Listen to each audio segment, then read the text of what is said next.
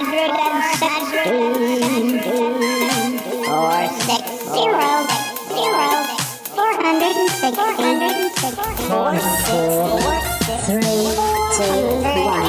Darling, it's the Shy Life podcast. Yes, but it's a positive statement point. The highlight, the Shylock. You won't find a cast of characters like this everywhere. Hello, boys. Delicious. This particular episode of The Shy Life is, is a little more abstract than usual. Okay, looks like the hairy guy is ready to record. Three, two, one. Go Shy Yeti. Oh, I hope he hasn't found out my secret. Do you think he has?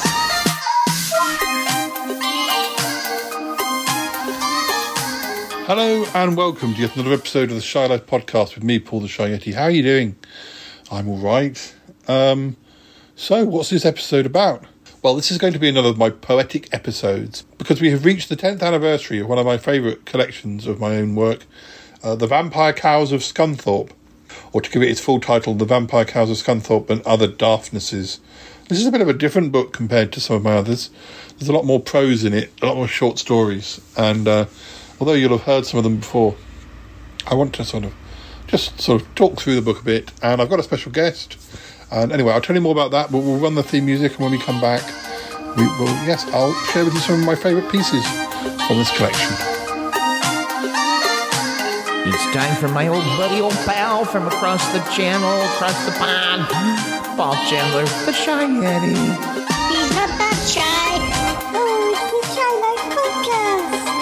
Yeah. All I wanted was a pie. And then I hatched out of an egg. Okay, bring the mic over. He's ready to record. It's the quiet ones you've got to watch, you know.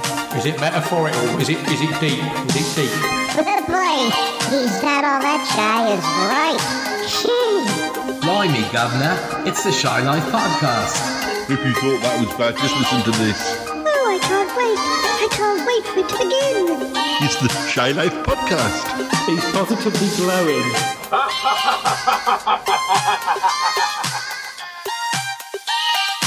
Hi again, listeners. So yes, the Vampire Cows of Scunthorpe.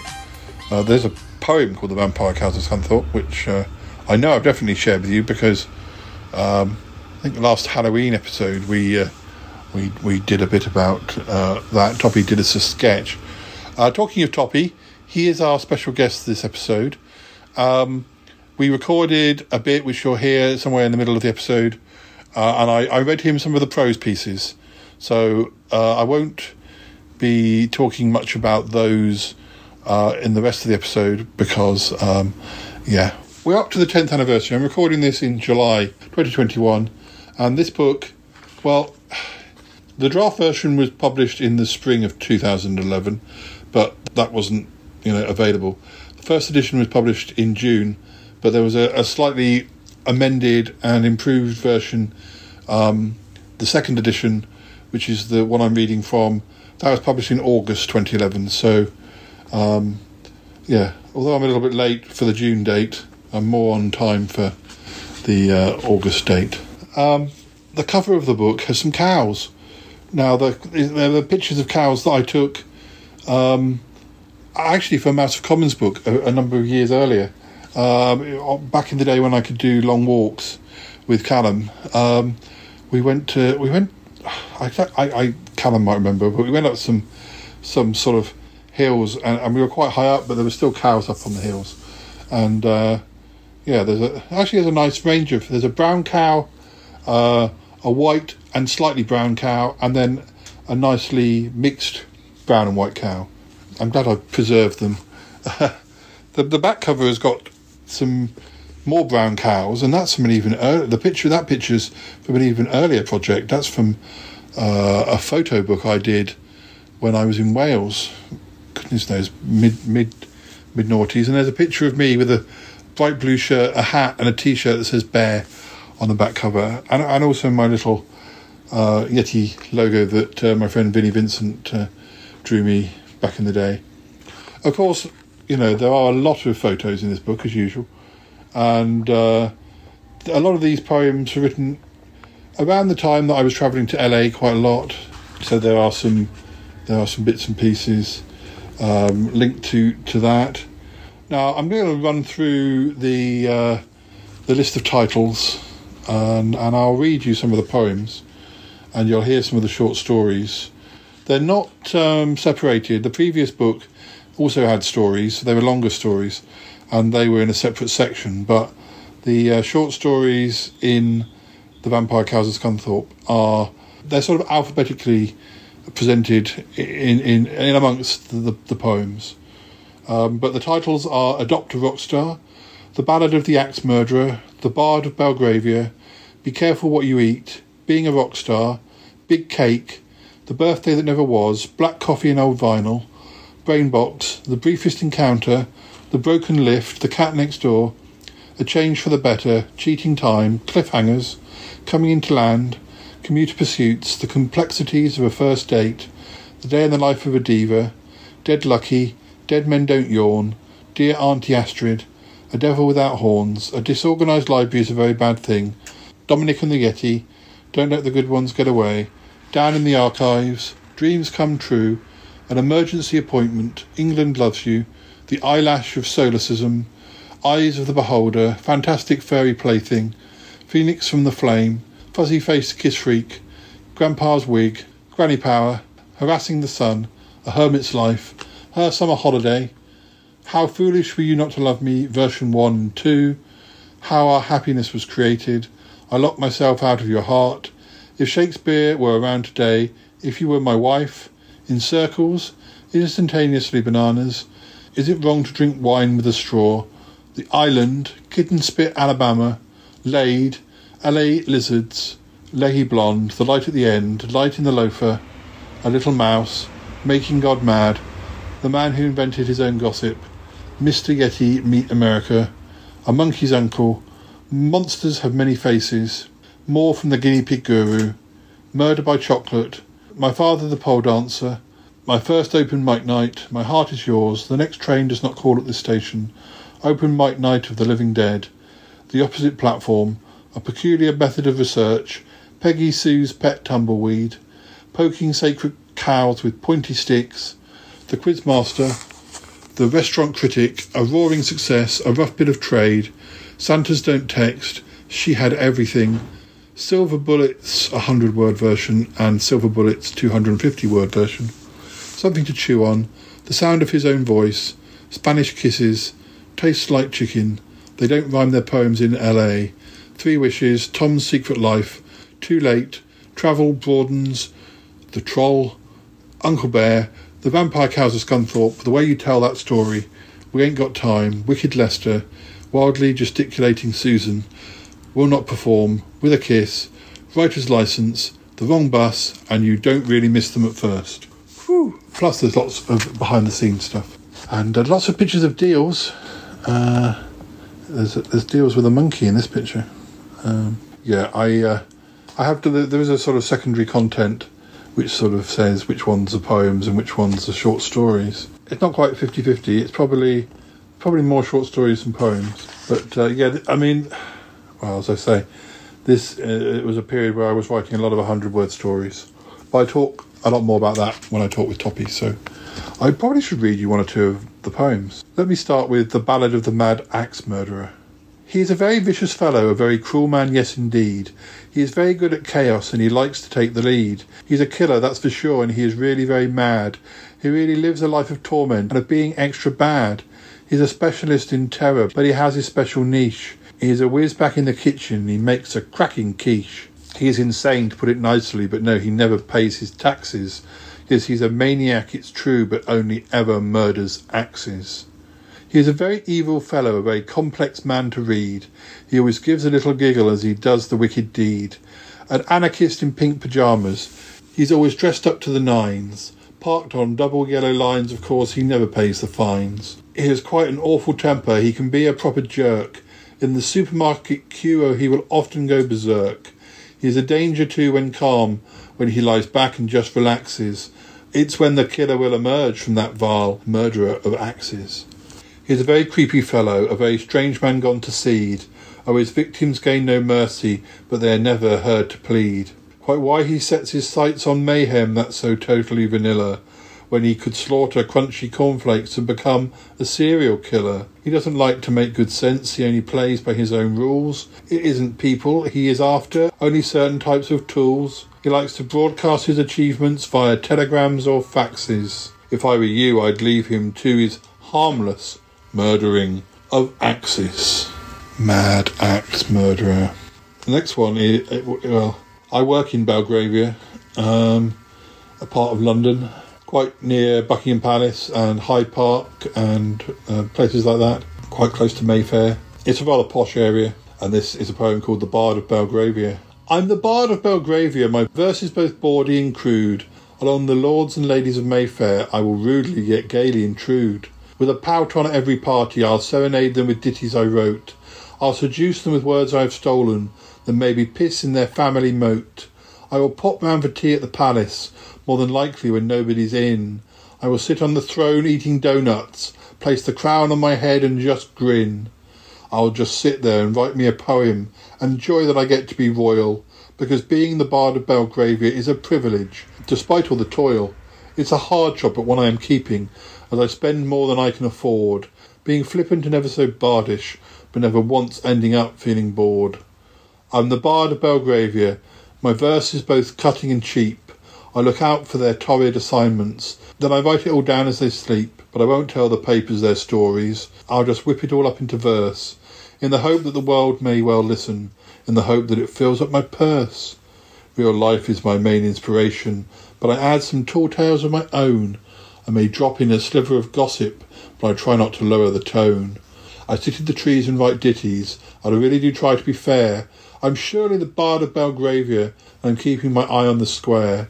It's a good job and one that I'm keeping. It's a privileged post I hold proud, with my telescope trained on their passions as I hover about the in crowd. I'm the Bard of Belgravia, my verse is both saucy and blue. I'm noting down all misdemeanours, changing names so nobody can sue. I've seen princesses rove around naked after too many free Babychams. I've seen them all acting like rough hooligans and not aristocratic madams. I've seen princes do things to their best friends that I just couldn't pretend to ignore. I'll not go into too much lewd detail, let's just say that they all woke up sore. I scribble it down for a poem and delight if I've witnessed a crime. In my role as the Bard of Belgravia, I shall whisk it all up into rhyme. Such behaviour only impresses me. May inspiration it never be gone. I shall write it all down for eternity. All the tittle tattle of SW1. SW1 is the postcode of Belgravia, which is why when I brought Sutton Park back for a mini series, I called it Sutton Park SW1 because it was um, set in a park in Belgravia, at least partially anyway. The same park that uh, I often record bits of the podcast in, particularly when uh, Bev and I speak. That's us sitting in that park. Although most of these poems were written around 2011 or 2010, there were one or two that uh, I delved into the archives to include, uh, including some of the 100 word stories. They were originally written in about 1994. And uh, it was going back to them or rediscovering them that made me think, oh, I want to write some more. This, uh, this one's called Coming Into Land. Uh, it's about arriving in LA to meet somebody special. Um, coming to land. We're coming into land, and I think, I think that I must have an eye infection. Either that or I have sorry tears in my eyes, happy tears, tears of relief, tears of excitement, stupid sentimental tears. But no, I'm not the crying type. This isn't about you. It's about me. It's about getting over emotional. I'm tired. It was a long flight out. I was thinking about my old pet cat. I'm upset by the choice of sandwiches on offer during the flight. It's the film I'm watching. It's terribly moving, you know. It's the air conditioning. I'm allergic to the wool in the blankets they give you. Well, it's got to be one of the above. We're coming into land. It's been a long time coming. Don't let it fly by too fast. There are a couple of longer stories in here as well, um, which I won't I won't read you this time. But there's one called Commuter Pursuits. It's all about commuters and what they really get up to. In fact, I think it's a story that uh, I wrote in a number of different forms over the years. I think I I think I, I did a version where it was when the lights go out in the trains, all of the all of the commuters have a cuddle because they, they it's basically one way or another it's about people searching for some intimacy that they don't have in their life. The idea first appeared in a book I did called Mystic Biscuits. It was just a chapter in a book, but then I think I did a, a cuddly version and a, and a more sexy version. But uh, but even so, it was it wasn't exactly Jackie Collins, so I don't think that's really me. The other thing about this book is that it was written around the time I was making a lot of videos, so a lot of the poems did appear on videos that uh, you know I still have available. I know I did a video uh, for this one, A Devil Without Horns, and uh, yeah, it's another favourite from this collection. A Devil Without Horns. Without horns, well, a devil looks foolish. Without horns, he looks awfully odd. His forked tail, it looks terribly droopy, just ignoring all phone calls from God. A devil sans horns is a misfit. A devil sans horns is a mess. No one will ever send him a postcard. No one ever will ask his address. Because a devil who's lacking the headgear, oh, he looks just as bald as a coot. And no matter you trying to cheer him, he is never exactly a hoot. Without horns, well, a devil is useless. Without horns, he's a bit of a joke. A devil like that is just pointless. The poor bugger, he can't even poke. A devil whose horns have gone missing tries to hide the fact under his hat, or he'll grow his hair into a beehive, or just tease it up into a plait. Because a devil who's lacking his assets may well end up a figure of fun, combing over his little bald patches, yes, or keeping his hair in a bun. Without horns, well, a devil's a dummy. Without horns, he's a real laughing stock. He'd be better off caught in the nuddy or wearing a bright summer frock. I suggest that he builds up some courage, maybe knocks back a couple of beers, stepping out on the street with a new look and a chic pair of sweet bunny ears. Yes, a devil whose horns have gone walkies doesn't really feel terribly blessed. With a flat cap to keep out the drafts, though, he can smile to himself and may best. Well, um, I will read one or two more of these poems um, in a bit, but I, I think now is a good time probably to share with you the little chat I had with Toppie more about the 100 word stories and about how some of those came about, and uh, also how uh, Toppie ended up using one or two of them for one of his Halloween episodes because most of them had some sort of um, shocking or scary uh, twist. So, uh, yeah, we'll um, play a little bit of music and then we'll come back. Um, Toppie will be here.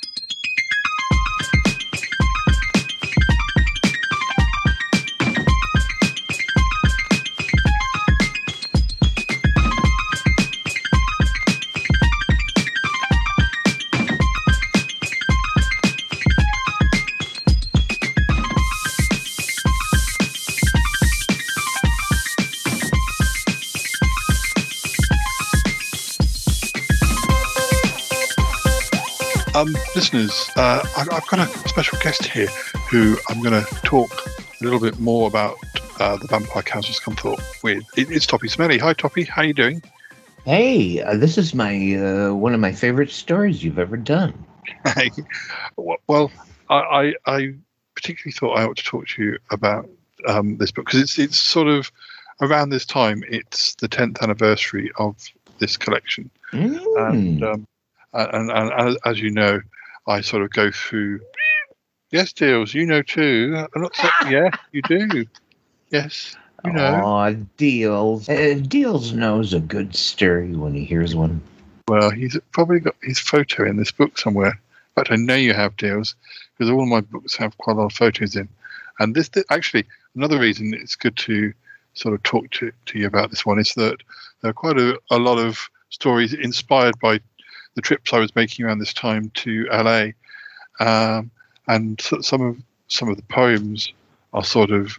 I, I shall read you one of them, but, but uh, I, by the way, before you get into that, I have to tell you one of my favorite videos of you ever is when you're in LA and you're at that damn location that was used Oh, in Batman. 50,000 million oh yeah, movies and television series, that cave. yeah, yeah. And you do your Shy Yeti dance right there. Uh, Yeah. That has to be one of the best things I've ever seen in my life, right there. well, yeah, that's sort of this this sort of era, and um, you, you- I, I I remember. Uh, I think it might have been last Halloween. Um, you did me a little sketch, about um, with with you and Sassy um, going for a drive, and you thought you'd seen a vampire. Yes. I uh, love the idea of vampire bovines. I just love it.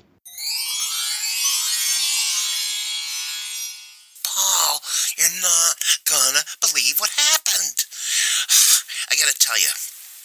Okay, okay, okay. All right. So Sassy and I are driving along, and we're both in like the rear seat because, of course, you know, Sassy has a driver. Popeye arms Polly. Well, he's he's driving, anyways. And it's nighttime, and it's pouring rain. It's like thundering all over the place. Oh my God, Paul, you're not gonna believe what happened. So we're driving along, and would you believe that in the middle of the road was this shadow figure with four legs?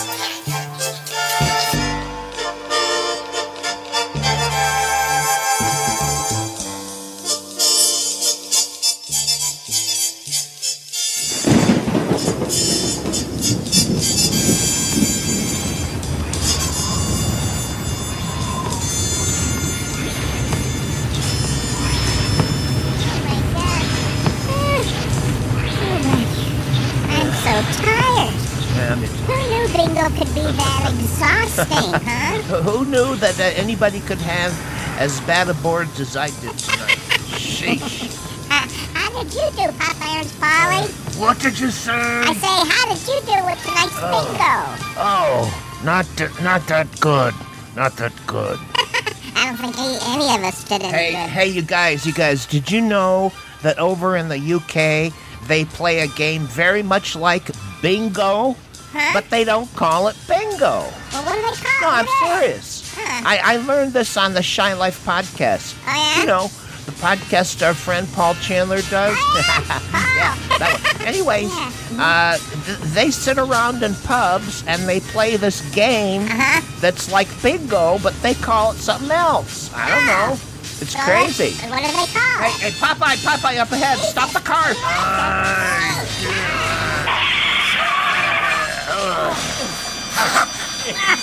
Okay, I stopped the car. What's the matter? Well, Holy is there something? Toppie, why did you do that? Didn't you guys see it? Uh, ahead in the road. What? There's something in the road ahead. Toppie, you're screwy. No, no, seriously, in the road ahead. Popeye, didn't you see it? Well, no. I, I, I thought for sure we were going to hit something. Jesus, Toppie, there's nothing up ahead. No, I'm, I'm sure I saw something. Well, I've completely stalled the car out. Oh, great. Uh, this is a fine how do you do. Well, well, well, no, no, no. I saw something up ahead in the road. Ah, you're delusional. Let's get the car started, Popeye. Let's go home. Okay, I'll try. It's stalled out. Here we go. Ah, ah. Okay, that's it, kids. Oh my god, are you telling me we're stuck? Well, yeah, I'm sorry. Okay, okay, Popeye's Polly, turn off the radio. Turn up the radio. Turn it off. O- Okay.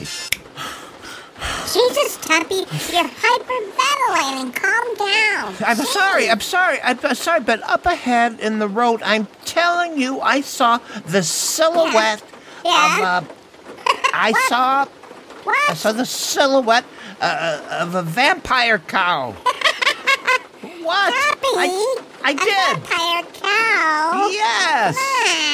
Look, I heard all about it from the Paul Chandler. I, I, I, I know. Paul Chandler. Yes, it was the bellicose uh, bovines from Bolivia. They were vampiric. Oh my god. I know it. Toppie. No, look, they're, they're, they're cows, and they wear capes. They've got fangs, Uh. and, and, and, and they suck blood. Toppie, you're thinking of a poem from Paul Chandler, that's all. but it's what I saw. Come on. Jesus. Okay, now, don't, uh, uh, tell me you didn't see that. see what? I didn't see anything. Well, I, I saw it too. Popeye, did you see it? Yeah, I saw a cow in the road. A vampiric cow. A vampiric cow. Oh my god! Oh, Jesus. No, I'm telling you, it was a cow wearing a cape and it had fangs and its eyes glowed. Uh, told you it was a cow wearing a raincoat. a cow wearing a raincoat. Come on, that's ridiculous. Told me that's what I saw.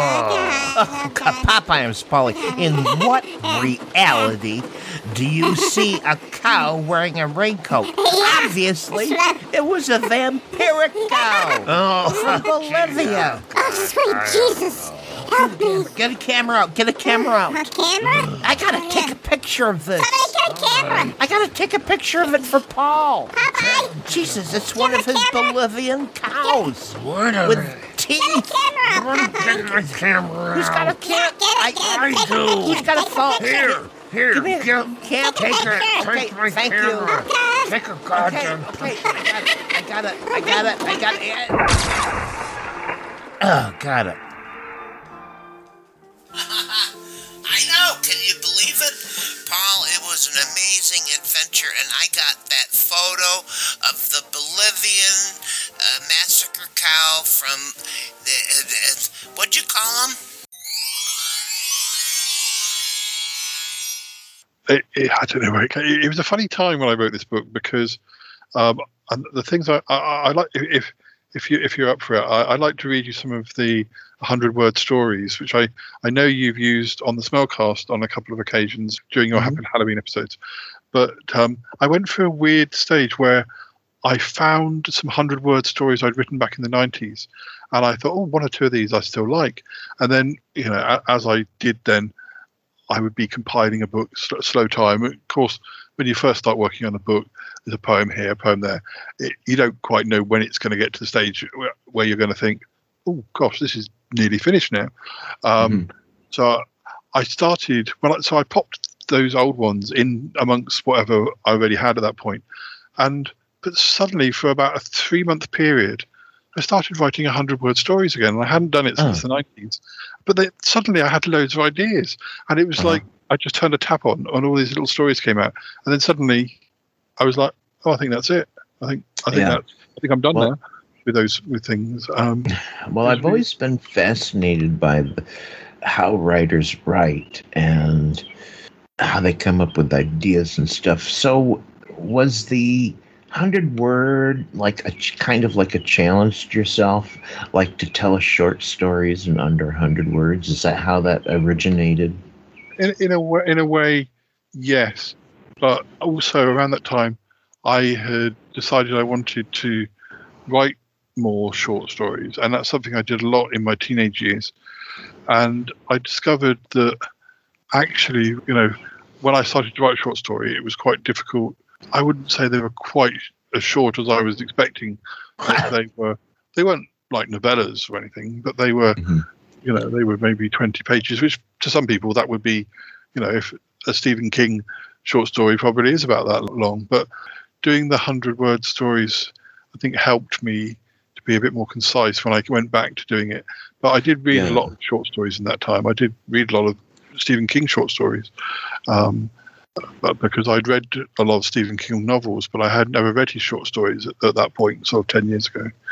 Um, I, I also went, I read a lot of short, just general horror short stories, uh, like in compilations, all by different authors. Mhm. Uh, it was because because the the Vampire Cows of Scunthorpe is still full of poems, but it had just has a, it has a lot of these stories in as well. Um, yeah, but- it's a great mixture. um, I'm just going. I want to read you read you a handful of these. They're very quick. Um, this first one is called Laid. I don't know how to explain. It's weird, deeply weird. How did this happen? I should see my doctor really, but I can't face him. Can't tell him. Tell him that when I woke up today, I found that I had laid an egg. An egg, of all things. I'm a 37 year old man, for goodness sakes. 37 year old men don't lay eggs. But now, as it lays there in my warm hands, I feel a bond with it. I want to protect it. I listen and I wonder, what is inside? I can't wait until it hatches. Um, You know what that reminds me of? Is that you eventually did Uh, a story on the Shy Life podcast where you laid an egg in it. I yes, with, with, with Albert the Dragon. I, I Yeah. wouldn't be surprised that I that that wasn't an in, inspired by.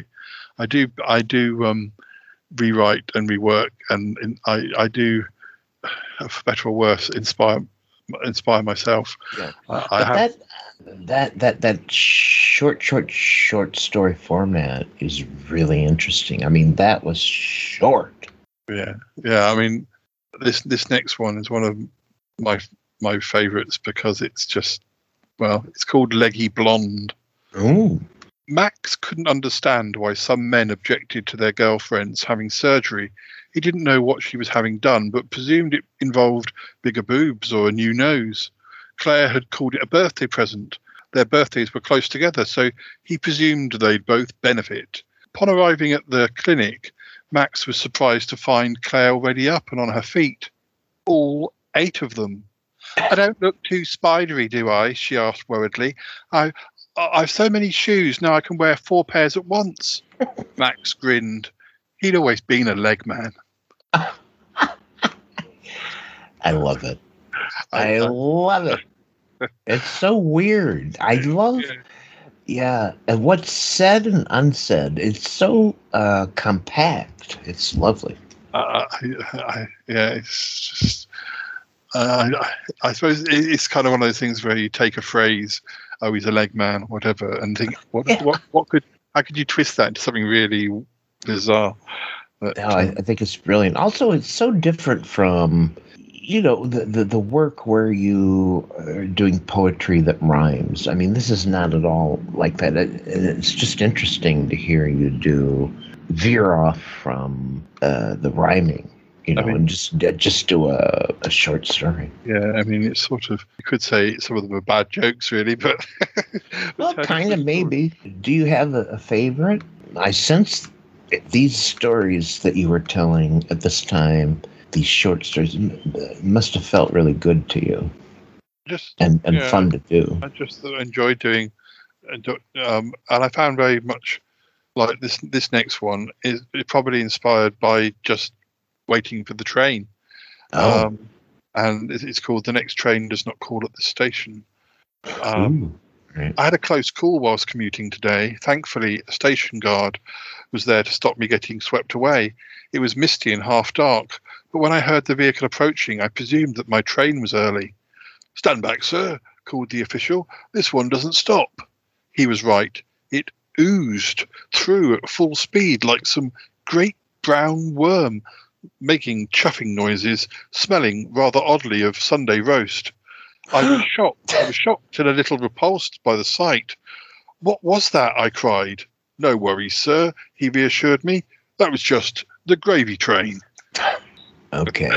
That's the, the the image of it smelling like the Sunday roast was awesome. Uh, I need to find one that's um, one of the ones that was from like 1992. Uh, let me have a look at the back because I've got the dates of them. Um, I want to read you one or two that are uh, what, what inspired me to come back to them. Uh, trouble is with my books because I did a lot of blogging and I was doing shows and videos. uh at least at least a third of this book is either the stories behind the the stories or what I was going up to in my blog. So That, um, that's the librarian in you. You've documented everything. Yeah. Yes. Um, oh, well, this one's. I think there's a couple that. This one's called the disorganized library. Oh, no, it's it's called a disorganized library is a very bad thing. Oh, okay. Uh, this is from about 1994. Uh, George frowned at the disorganized library before him. Where are the books on Alaskan fly fishing? he demanded, stamping his foot and crushing a priceless Dickens. I share your desperation, exclaimed the spiky haired punk next to him. Where are all the staff? she moaned. The service here is hopeless. The books are battered. The fax needs fixing. The computer system's crashed. The mills and boons are mouldy. And what's more, the barcoders don't bleep. Beamed George, I'm glad to find an ally. I'm George. And you? Fiona, said the lady. I- I'm the head librarian. You can tell that. Uh, Uh, you can tell that I'm studying to be a librarian. I was doing my life. Yes. Yes, I, I feel like this is uh, plumbed from the true life experiences of a shy in a library. By the way, any story that has the name of uh, Fiona for a character, I love instantly. There's a character called Fiona in one of the Australian soap operas that I love, Sons and Daughters. She's a she's sort of like a matriarch I love character. Love that name. She's great. Um, let's read another one that's um, what's it called though? It's another one set on the train. I look back and I can sort of see. I think with the library one, I was probably it's probably that age where I like playing with. Oh, like you have a punk, so a punk must be. Uh, so having a well-spoken punk is kind of like, ooh, that's a bit different, sort of thing. Okay, I I can't tell if you're saying pun or punk with a K Yeah, punk. like, like, well, punk rock was different over here than it was in. I think punk in the in America is more like the Ramones and things like that, whereas punk in the UK was the Sex Pistols and with their Mohicans and. But and, how uh, how are you using the word punk? well, I, I was imagining that Fiona the the librarian was a punk rocker or had. Oh, had- oh, oh, oh, a- okay. She had a like a Mohican. That's why George thought she was just a customer. In fact, Okay. she's the librarian.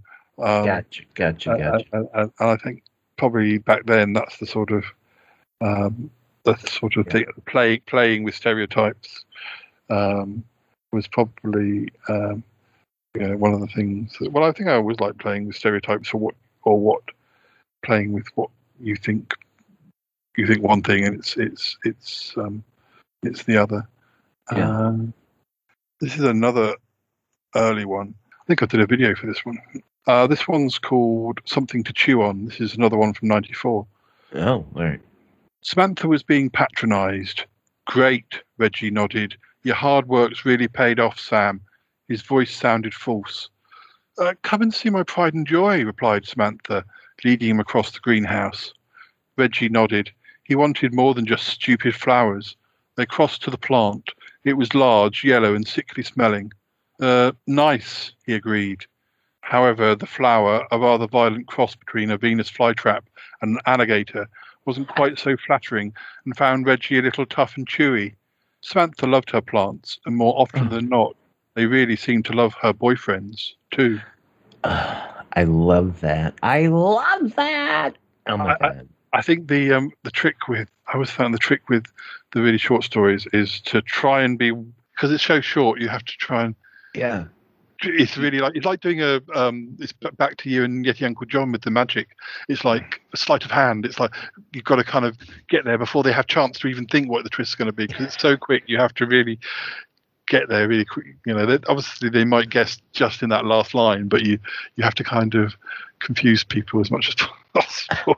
I totally agree. And and then there's kind of like a reveal, and it's Yeah. like, and then boom, it's done. but, but it's all within such a such a quick. Uh, um, I, I, yeah, you don't have I- you don't have long. I- yeah, I think you mastered this form. But I don't know. Sort of because there's so many little ideas. You think, well, each of these you could have turned into a you could turn into a longer. I mean, really, they are a scene or a sketch. If you were doing like a sketch comedy show, they're like a sketch in in a in a. I don't think you could have turned them into mammoth stories, but you probably could have expanded them. Um, but Yeah. they work in this sort of small small way. At least I hope they do. Did um, this this one might tickle you? It's All right. called it's called a roaring success. I think this is one I wrote back in 2011. Sarah didn't really like zoos, but Dad had insisted, wanted to show he still cared since the divorce. She'd had fun though, taking photos, and the monkeys had been especially cool. They they almost seemed to pose. The lion enclosure was their final call, and as they watched, a peculiar thing happened. They heard a voice. Help! cried one of the lions. Wow, Sarah gasped, awestruck. Help! I'm the keeper. This lion ate me. I'm trapped inside. Sarah's dad smiled as they walked calmly on. I told you it was a good zoo, my love, he observed. They even have a talking lion.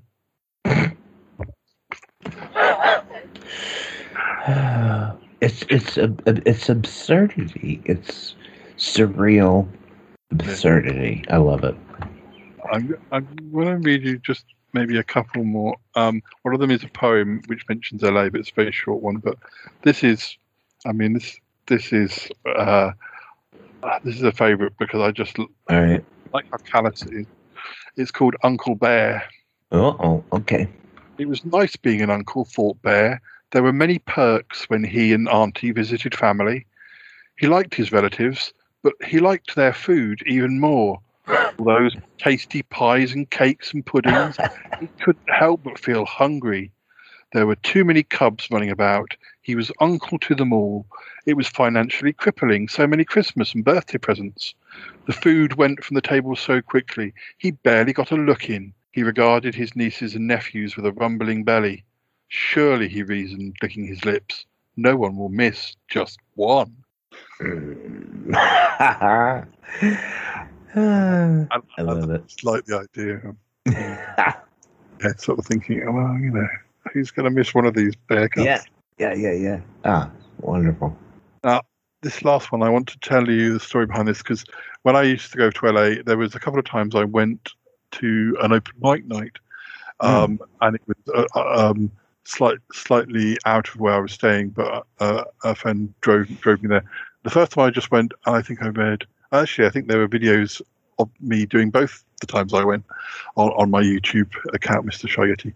But the first time I just went and read two or three poems, and the second time I went back, I, I managed to sort of because what they used to do, uh, sadly, the uh, the the poetry night at this particular venue went well, I think 20, 25 years or whatever, and then unfortunately the venue closed down after Hmm. you know like in the last five years, and they've had they still exist like as an online thing, and they do weekly. But what they do is they every week people do open mic, but they also have a special guest.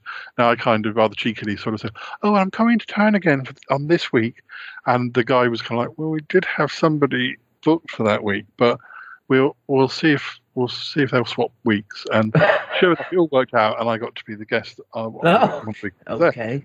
Um, so I, I think you got to do like I don't know ten poems, and um, No.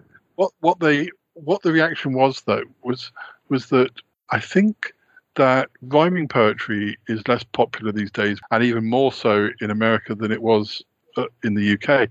Um, whereas the audience seemed to really love rhyming poetry, and also particularly if my audience was people who wouldn't necessarily pick up poetry books that often, um, or, or my parents or whoever.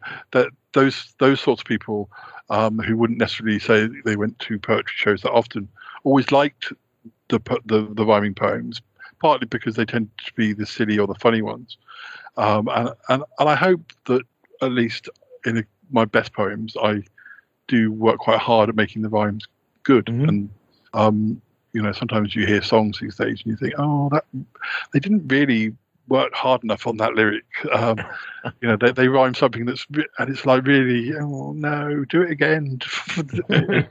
Um, but I was always very aware of like no I want it to be kind of I want it I don't want it to be a weak rhyme because it, it really can sort of spoil the rhythm. But anyway so I, I wrote this short poem called "They Don't Rhyme Their Poems in L.A."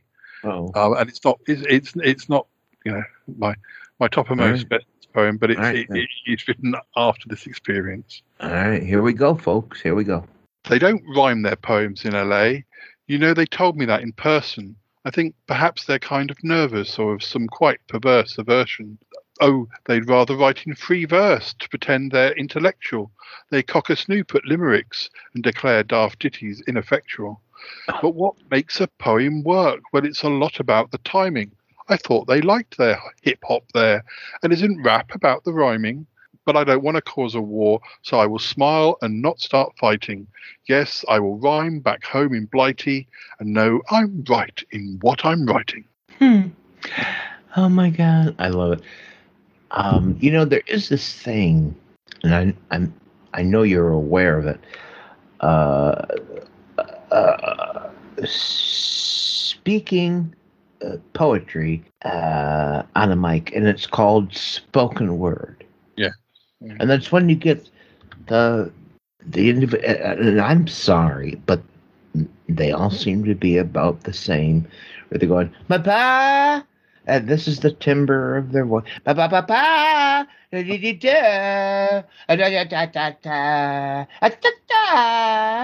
You know what I mean, Paul. Yeah, yeah. I mean. Anyways, they have all this stuff to say. It's super important. It's super like life changing, and uh, and yet it's hard to relate. Sometimes I um, I, I think, well, I quite enjoyed that, but was that a poem or was that? A bit of well, prose? I don't know. Was that I a, don't- was that a bit of prose? It's spoken word. Yeah, it's spoken word, and and uh, then there's also this sort of slam poetry they do. I think where people get on stage and they. Yes, and- same and- thing. Same thing. Yeah, I think I think I mean I've never tried to. l- I, th- I just I think by the time I started doing open mic, I was at least You were- in my yeah. mid thirties, and I You just were- thought. You were hopelessly rhyming. Well, well, also, I, I was like, I'm no way I'm going to learn all my poems. I, it's stressful enough going up on stage anyway.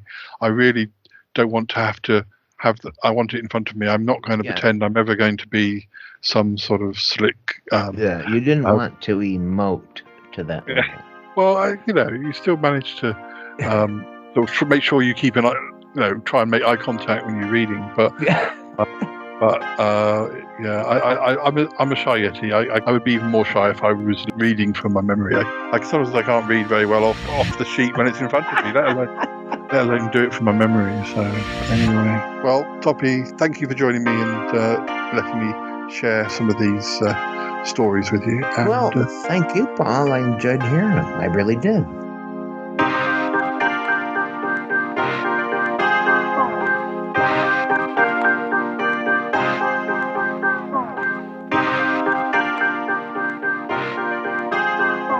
Well, I hope you enjoyed that. So before I read you, um, so before I read you one or two more poems, um, I, I, I just want to look at the back of this book and just sort of describe it a bit. So you've got sort of paragraphs about each of the poems, about when I wrote them, and if there was any particular story behind them. Um, I always enjoyed doing that because I knew that if I was looking at it now, I uh, I wouldn't. Uh, remember the full story. There's a few pictures of Dealey, of course. There's a few pictures of my my ex Dominic, who was um, the reason I was visiting LA.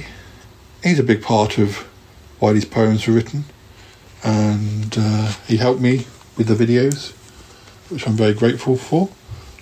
There's also a diary of a Shy Yeti, which is blog entries written during the writing of this collection between October 2010 and March 2011.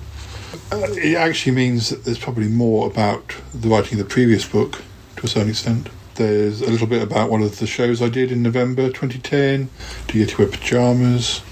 It's, it's yeah, all you need to know and more about uh, the writing of this book. As much as anything, it's, it's nice to have, you know, it all. I think Toppie said, you know, um, you are your own sort of librarian as, as far as your work's concerned. You're arch- you are the archivist of your own work.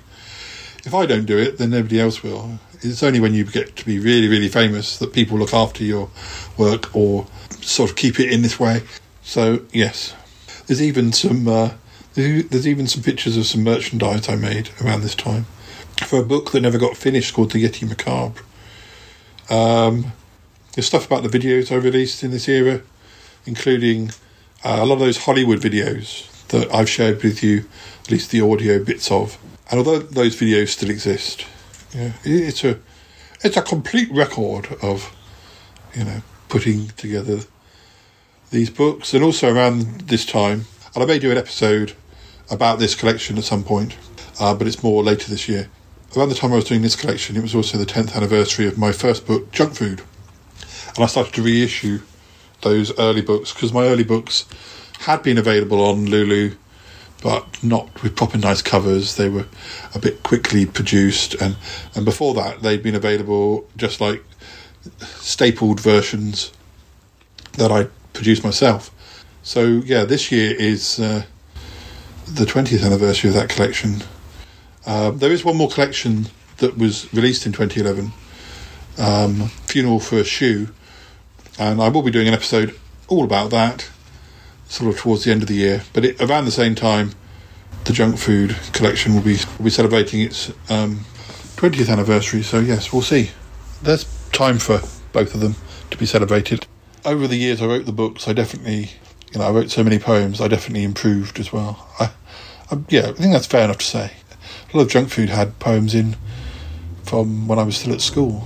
But, uh, anyway, um, I'm gonna play a bit of music, and maybe we'll hear from the regulars, and then I'll come back and I'll I'll read a few more poems before we have to say goodbye. So yes, um, back in a minute.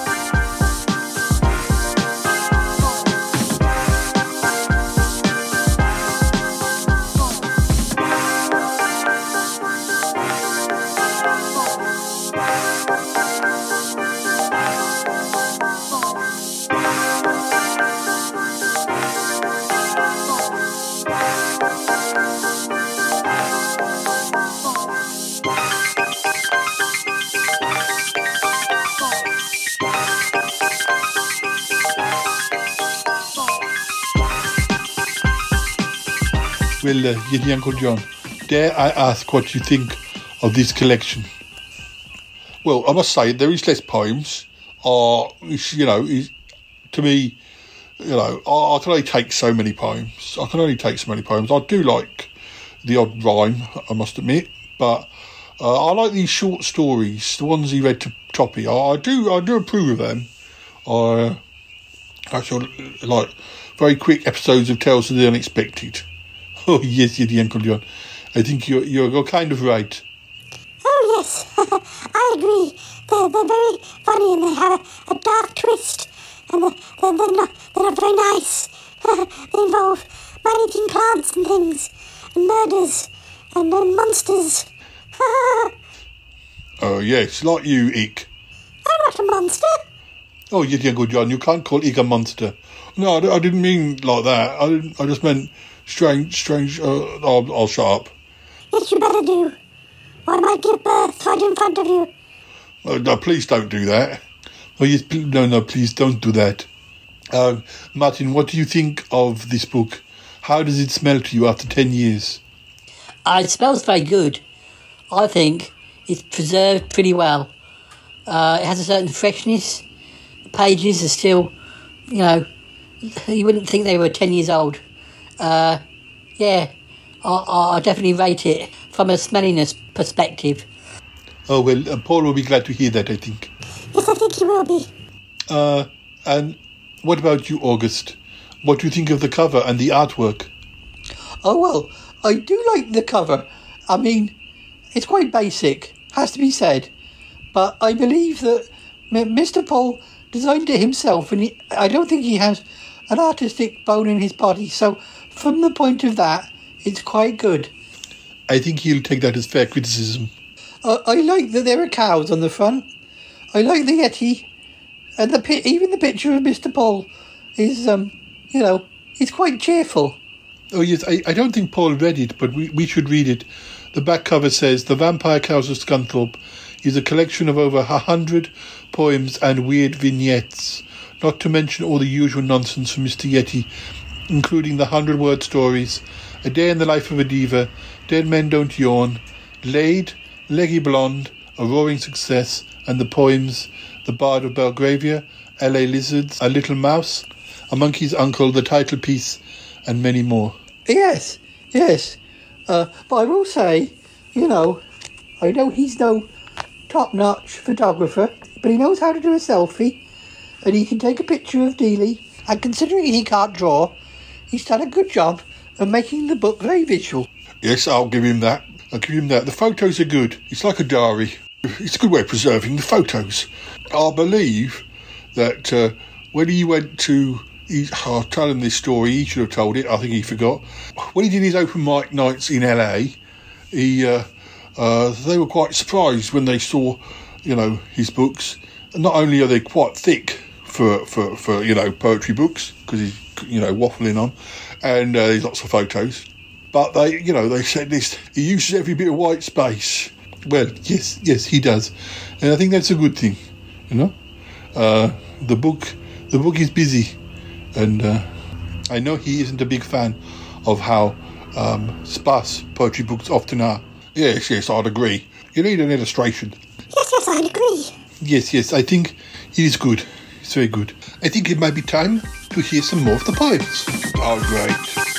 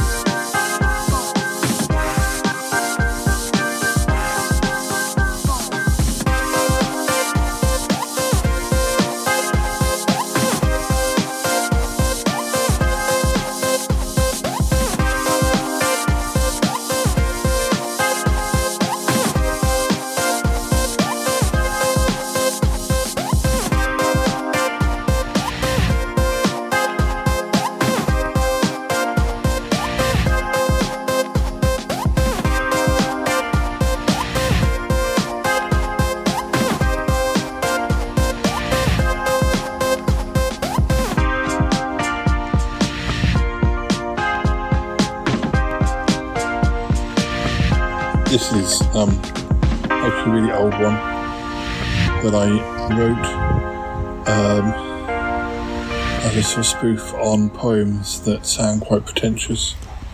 We were doing uh, Sylvia Plath at the time, and a lot of that doesn't make much sense unless you uh, really look into it.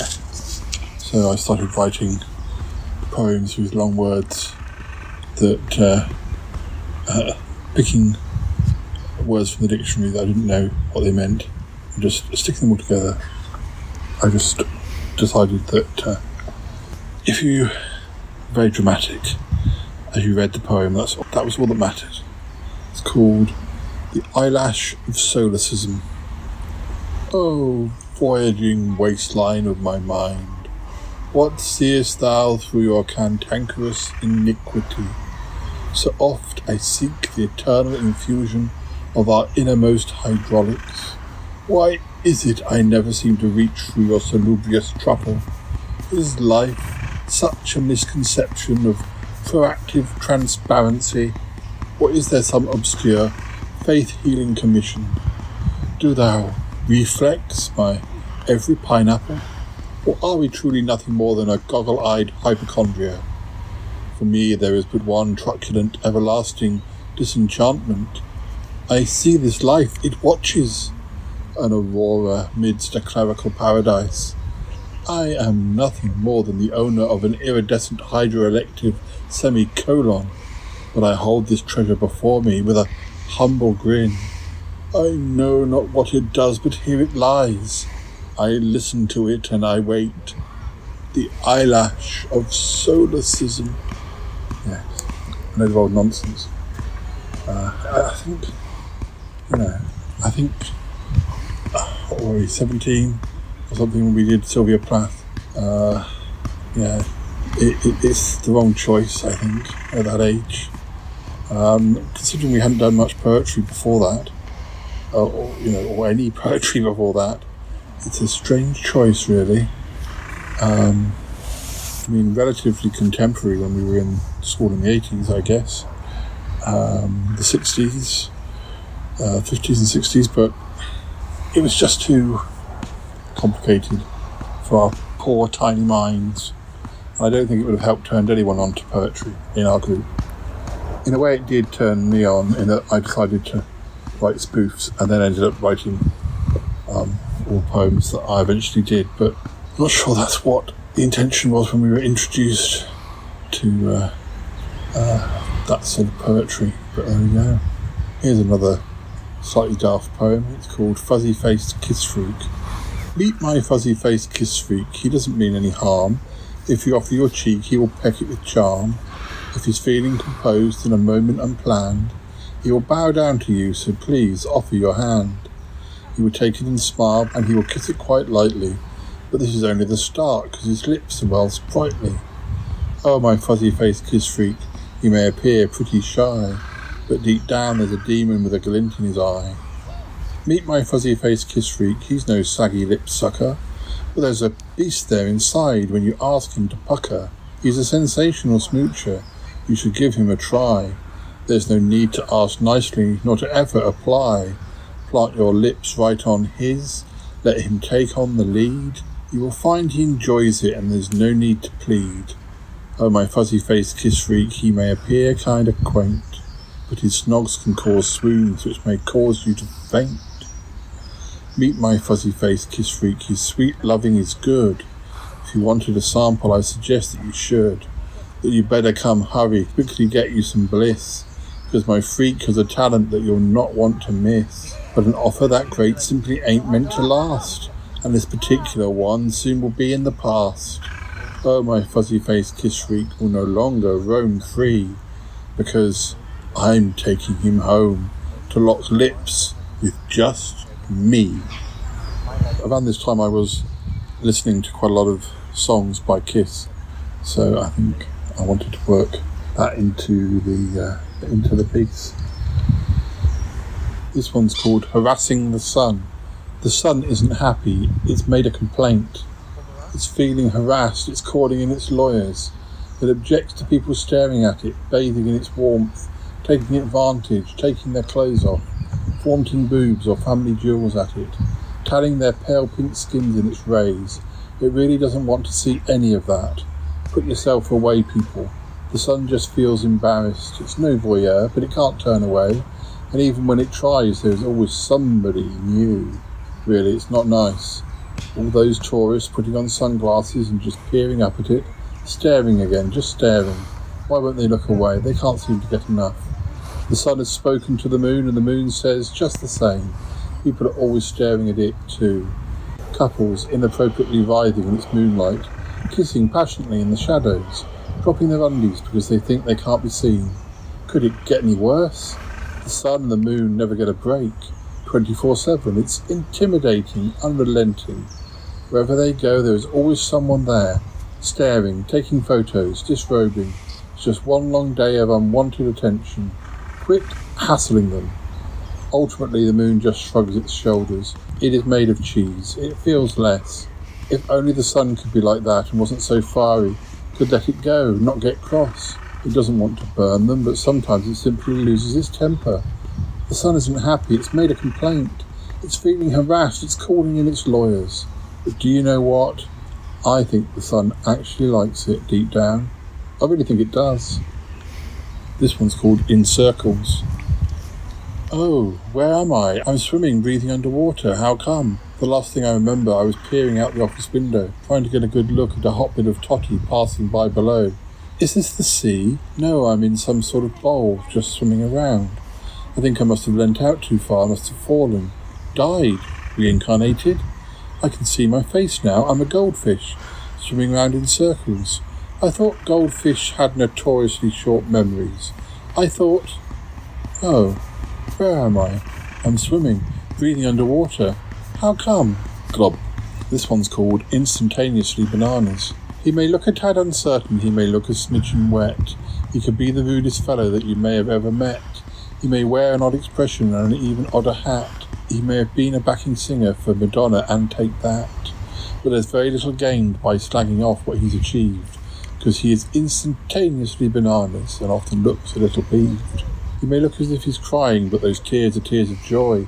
He may not be the hottest model that you ever could employ.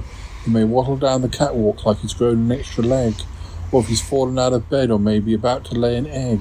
But there is very little gained in being nasty to his face, because he is instantaneously bananas, so let him vanish without trace.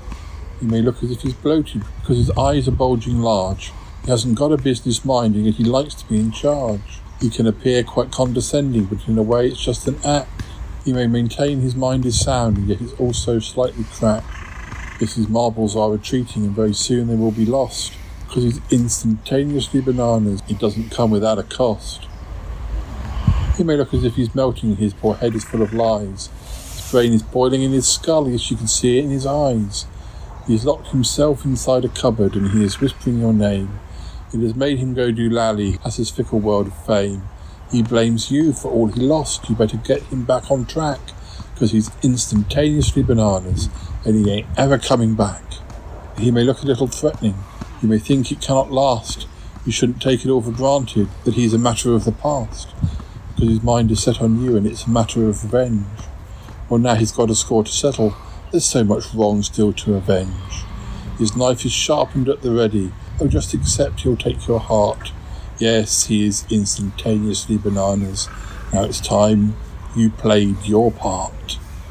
This is one of my favourites from this collection. The one I did read at various different gigs and uh, on the radio and things like that. Uh, I've done a video for it as well. It's called A Little Mouse. He is just a little mouse. You won't hear him because you're talking. Whilst you gossip about your day around your parlour shelves, he's walking. He's taking in the sights as all the goodies lay in waiting. What he plans to have for lunch, he's already contemplating. The wide variety on offer makes his tail dance the lambada. It's been a long time since he smiled. Today he's finding it less harder. Then he gives out a little hoot, but it's time now to rejoice. His necked your amaretto, oh my, so overwhelmed by choice. He is just a little mouse, you won't hear him because you're yawning. You're about to nod right off, and then your fridge is his till morning. Whilst your mind's on something else, that mouse is busy just exploring. He's found his way into the food, and through your tea is quickly gnawing. He plays the eggs as if they're drums, rather that than use them bowling. Your streaky bacon's his guitar, he's into squeaky rock and rolling. He gives out a squeal of joy because he's happier than Larry, for he has found your fresh cream cakes, he'll wolf some down, the rest he'll carry. He's just a little mouse. You won't hear him because you're sleeping, or because you're watching soppy films, yet are far too busy weeping. Whilst your pillow holds your head and you're enjoying simply resting. In your home-baked panettone, this little mouse is busy nesting. He's skating on a trifle that is waiting decoration. Next he's feasting on your cheddar like it's rodent medication. He gives out a little yelp because he's seen your gorgonzola. He'll soon be gorging that as well while slurping back your cherry cola. He is just a little mouse. You won't hear him because you're shouting, because you found your larder empty and in the kitchen tensions mounting. He has stripped the Sunday joint and all the roasties you were hoarding. You need to get yourself a cat to catch your pests that may be boarding. Mouse ate all your favourite grub and all those treats you had been saving. You just spotted him in stitches up the curtain, rudely waving. He gave out a little laugh. He thinks he's quite a jolly wheeze. But as you build yourself a better mousetrap, he is long gone, a real big cheese. This is another 100 word story. I'll read you a couple more. My father, the pole dancer. Dad! Addie screamed in panic. Who knew? grinned her friend Susie. The last thing they'd expected to see on Annie's hen night was her father pole dancing at a seedy Soho nightclub. Once they're retired, anything goes. Last time I saw my dad, he was paragliding in Ibiza with his new partner, Justin. Annie wasn't listening. They're my shoes, Dad. The heel on the left one's broken. But it was too late. The room was suddenly filled with the sound of a 56 year old 18 stone pole dancer crashing to the floor. I told him, and he cried, where the blue Manolo Blahniks. This one's called The Opposite Platform. On Sloane Square Station, I'm on the opposite platform than I would normally be of a Friday evening. This time of night, pre weekend, I'd usually be East End bound, heading out to you. There used to be no other direction for me. You were the place, my ideal destination. First we ran smoothly, but soon leaves fell upon our line. Engineering works every weekend, replacement bus services. But now my route has changed and my ticket is invalid. So tonight, as I watch from the opposite platform, although for just a second it causes me a sudden pang of regret, I know that I am heading in a better direction now. But do send me a postcard. This is one that I, I know is an old one, and it was one I was going to to Toppie, but I, I couldn't remember the title. A peculiar method of research. They say he stalks the streets. His victim screams, echoing into the night. The frantic cries sounding like. Frederick frowned. His new novel was going badly. Tickets, please, called the train conductor, entering the quiet carriage. Clumsily, Frederick let the ticket fall, but the conductor just smiled and bent down for it.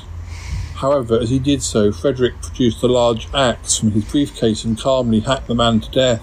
Once he'd finished, Frederick turned off his dictaphone. It now contained invaluable research, the recorded scream of his victim echoing into the night, into the night, into the night. This one is called Peggy Sue's Pet Tumbleweed. Now, this was inspired by travelling out to Vegas by car from LA and uh, seeing a. Uh, well, I think I actually saw uh, a diner called Peggy Sue's. Um, Peggy Sue's pet tumbleweed was hungry. Feed me, Elvis hissed. I'll try, honey. Times are hard. Her diner had closed. Her family were dead, and even her rival, Jenny Rose, had moved back to Vegas. But Peggy Sue and Elvis remained. Trucks passed the diner every day, but whenever one broke down on the desert road, she liked to help. A short, sharp blow to the head with a spanner usually did it. Dinner's ready. Elvis would arrive soon. She could hear him outside chewing the bones. Meanwhile, back in the kitchen, pots were steaming. It sure smelt good. Very macabre. Oh yes, that reminds me, Jenny Rose. That was the that. Well, I remember driving uh, along the highway, and one side of the road was Peggy Sue, and on the other side was Jenny Rose. That's the only detail I know, but I used it. Well, of course, there are many more I could read, but I think I'll read one more before we have to say goodbye. This one is called Spanish Kisses. Why are her Spanish kisses quite so sloppy? Why are her Spanish kisses quite so loud? She sounds like she is slurping up her cornflakes. It is a noise of which she seems so very proud. She cannot saunter up and simply peck you. There is something more involved she'll always seek. Or why can't she merely wave and keep her distance, rather than attach just like a limpet to your cheek? It is the way her family always used to do it. It is the way as she grew up that she was taught that a greeting kiss should show you really mean it. It isn't ever going to seem an afterthought. But I don't like it when she gets so kissy kissy. She approaches. In my head, I'm hearing drums. She lets loose to give a proper messy slobber. And she's forgot her teeth, so all you get is gums. Why are her Spanish kisses quite so heavy? Why are her Spanish kisses quite so rough? She comes quickly like a succubus in lipstick. When she's gone, you'll find she's left you out of puff. Would it be so very rude if I objected? If I called the cops, I'm worried I'd be slapped. Oh, I really wish she'd flick her tongue less fiercely, because there's a danger that my tonsils might get trapped. She always has her eyes on me as she's arriving. It's always me she makes a swooping beeline for. When she kisses, it's like snogging with a hoover. It's like I'm in some Spanish kissing civil war. It's not as if I am averse to welcome gestures. I'm just not sure I'd want to have them every day. I don't mind a bit of subtle smooching action, but she is like a great St. Bernard. Keep away. Now, according to the information in this book, my ex Neff, who comes from Mexico City, uh, introduced me to Pedro Almodovar films, and there's a lot of kissing goes on in Spanish films, welcoming kissing, um, and uh, when we watched those Pedro Almodovar films, Neff would always refer to those scenes as Spanish kisses. I never did ask him if Mexican kisses were equally as exuberant, but. Uh, so, anyway, just in case you're wondering, there was a reason for them being Spanish kisses, because Neff would always point out. Uh, Neff, who is, of course, Charlie Gurr's good friend. Well, listeners, that's all we've got time for. Um, there will be one or two more after the end theme, but uh, anyway, yes, we, as I mentioned earlier, we do have um, more poetry coming later in the year as my books hit some more significant anniversaries. But uh, okay, well, thank you for listening. I hope you enjoyed um, all of the daft dittiness that uh, you found in this episode. And uh, yeah, we'll be back for more very soon. We've got plenty of episodes in the can. Uh, you take care, and we'll say goodbye for now. Okay, bye bye. Bye bye for now.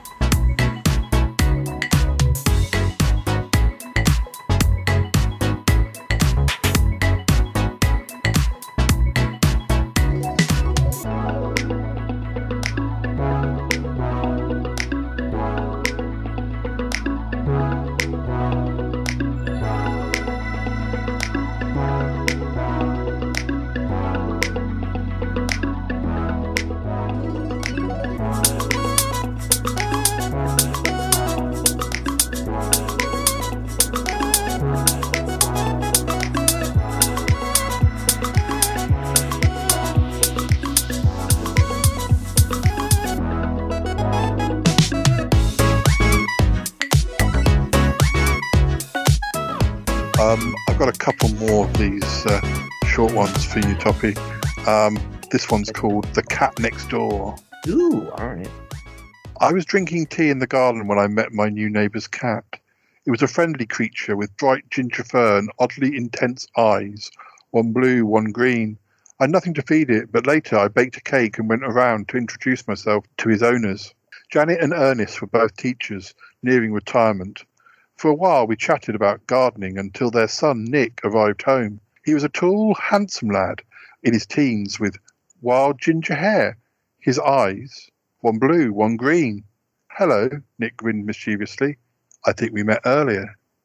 Like that. Oh, we got, we, we got the cat's arrived. Hello, Tickles. Uh-oh. Ow. Ow. Oh, here she is. I mean, he, he, he. I'm Dealey. I meant he. Yeah. I, I got my pronouns mixed up, Dealey. How do you, what, what are your chosen pronouns, Dios? Is it? Hey? Is it? no. no, you don't. You've never told me that before. He does know. He you haven't know. told me that before. Oh, I like this one.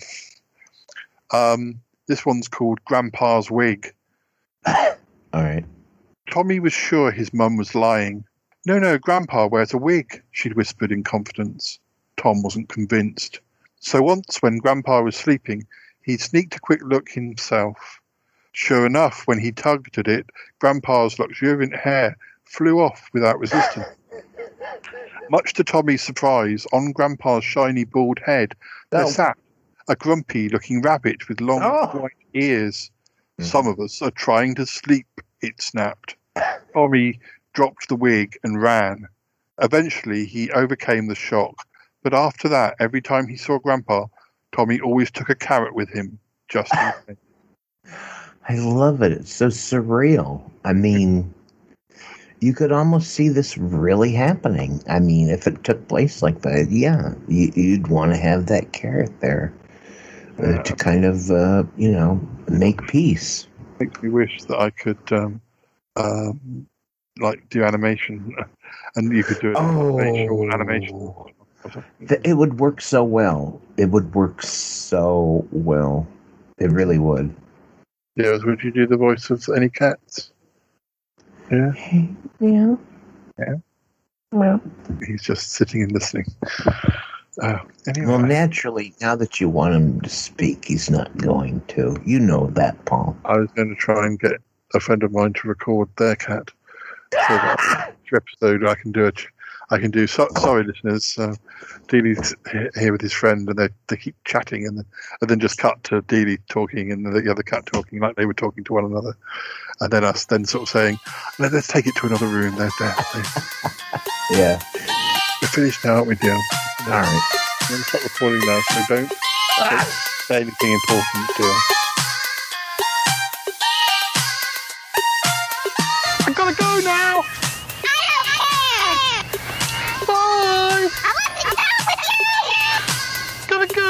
Bye. Goodbye, goodbye, goodbye, goodbye, goodbye, goodbye. This show is part of the Pride 48 network. Find more shows over at pride48.com. Oh dear. What's going on now? Oh, it's the Shy Life podcast. Let's go. I have a voice. I have a voice. You have a voice. You have a voice. We have a voice. We have a voice. Unique voices in podcasting. UnivazPods.net. If Shakespeare were around today. Okay, Mr. Shakespeare. So we're here to sort out your whole media persona. Now we know that people like your plays and sonnets. Thoughtful people mostly, students, academics, pretentious and dull people, simple farming folk, maybe less so. Soccer mums, maybe less so. Jocks and sports fans, probably not at all. So anyway, this winter I want to try something new. Something that sells the whole Shakespeare brand on a more accessible level. Bear with me, Willie old chum. I've suggested t shirts, coffee mugs, and inflatable barred dolls. But this one is a real doozy. Wait for it, I can see you're excited. This season, we're going to focus on a calendar. Okay, okay, so you were expecting something bigger, maybe. But we need to start small here. It's no longer just about the plays, as good as they are, probably. No, the plays have been done to death. How many times can middle aged intellectuals see yet another production of Hamlet? They just don't seem to grow tired of it. But one day they will. One day they will die. So we need to be thinking beyond that demographic. Get some young, fresh blood into the whole Shakespeare industry. So this is my point. We're here to sell you, the playwright, the poet, the maestro, numero uno. To be or not to be is all very well, but how does it relate to the here and now? That's not what I'm looking to discover. Studying the text is for students, not businessmen. We have a different angle here, Will, and ultimately what I'm thinking is what about you just take your top off? What about you lie in a provocative pose on this sofa, pouting? How about you flutter your eyelids a bit and maybe get a semi? Maybe just growl seductively, just once. Okay, twice. Lick your lips, kiss me, show me you want it, baby. Come on, sexy, show daddy what you've got. Yeah, if you get my drift, that sh- should do it. I mean, no one is ever going to get bored of seeing the bard in the buff. So, kit off. Let's see those buns, Mr. Shakespeare. What are you waiting for? Stop making such a fuss and come back here this minute. Mr. Shakespeare, oh, so be it. It's your loss. Such a drama queen. Much ado about nothing. Yeah, I think that's probably how they'd sell Shakespeare if he turned up today. Get your top off. I don't know. If you were my wife. If you were my wife, I'd call you gorgeous. It's good to flirt and you deserve it. If you were my wife, we'd go out for afternoon tea every day. We'd swap stories and sip Earl Grey, giggling in our own private world. Naturally, I would also make breakfast for you in the morning. I'd stand at the foot of our stairs and yell, Crumpet! And you'd shout back, Too right. To which I'd add a generous, Fwah! Before bringing you up your toast and marmalade. There probably wouldn't be any crumpet, but we'd never get tired of a little double entendre before the day began. If you were my wife and I was your husband, and neither of us would work, You wouldn't need to. I would be a poet, writing about pies and puddings, eating just a few to be sure for inspiration. Maybe you would be an artist like Emin or Hirst, making a fortune out of your dirty bed linen, knocking up a few diamond encrusted skulls before lunchtime. It really would be that simple. We'd spend spring in Gay Paris and then in summer possibly move on, somewhere in the shade perhaps, by Lake Como. The rest of the year we'd ad lib, go with the flow. Maybe the Riviera, Vienna or the Hamptons. Maybe Blackpool, Scunthorpe or Hemel Hempstead, whatever took our fancy. If you were my wife, I would call you sweet stuff. I would send you flowers but pretend that they were from someone dramatic. A count or a lord, maybe. Sir Willem de Wiggleton, Humperdinck the Third, Junior, something like that. We would sit upon the promenade during early autumn evenings, taking turns at tickling each other with peacock feathers, laughing at the hunky meatheads who blundered by, smiling at them, winking at them, confusing their poor dear heads until their brains popped. Time for another cup of tea, my dear. Well, of course.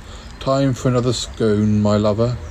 If you were my wife, I'd call you gorgeous, but one should always be honest now, shouldn't one? Of course, I wrote that one for Wifey Joe. I did indeed. You know what I you know what I wonder? What in the world size shoe do you think the Shy Yeti wears? I don't know. I just wonder.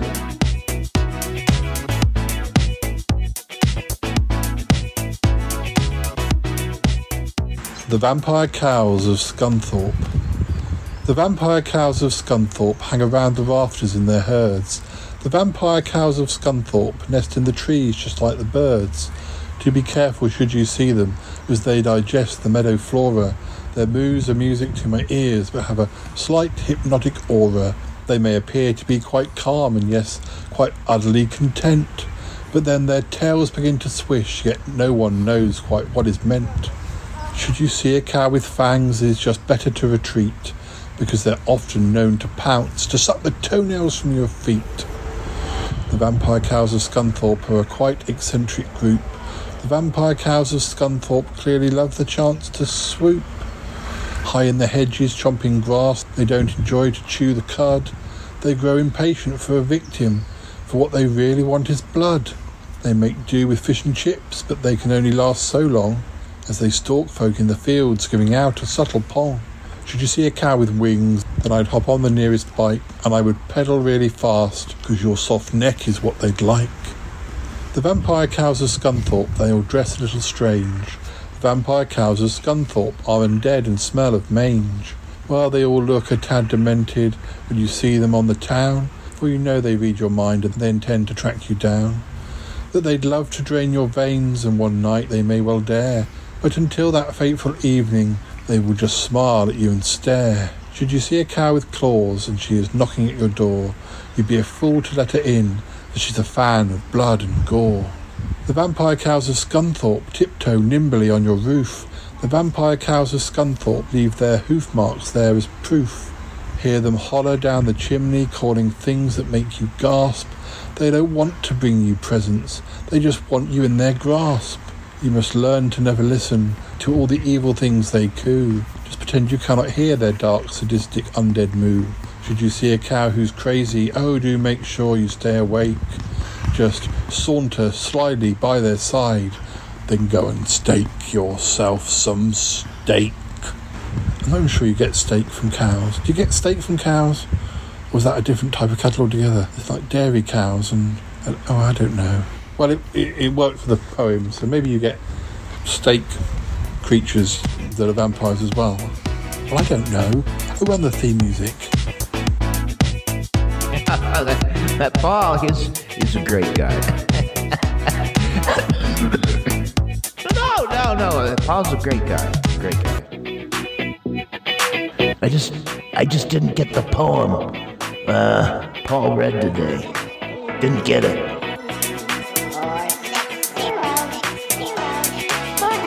Four six four six four hundred and.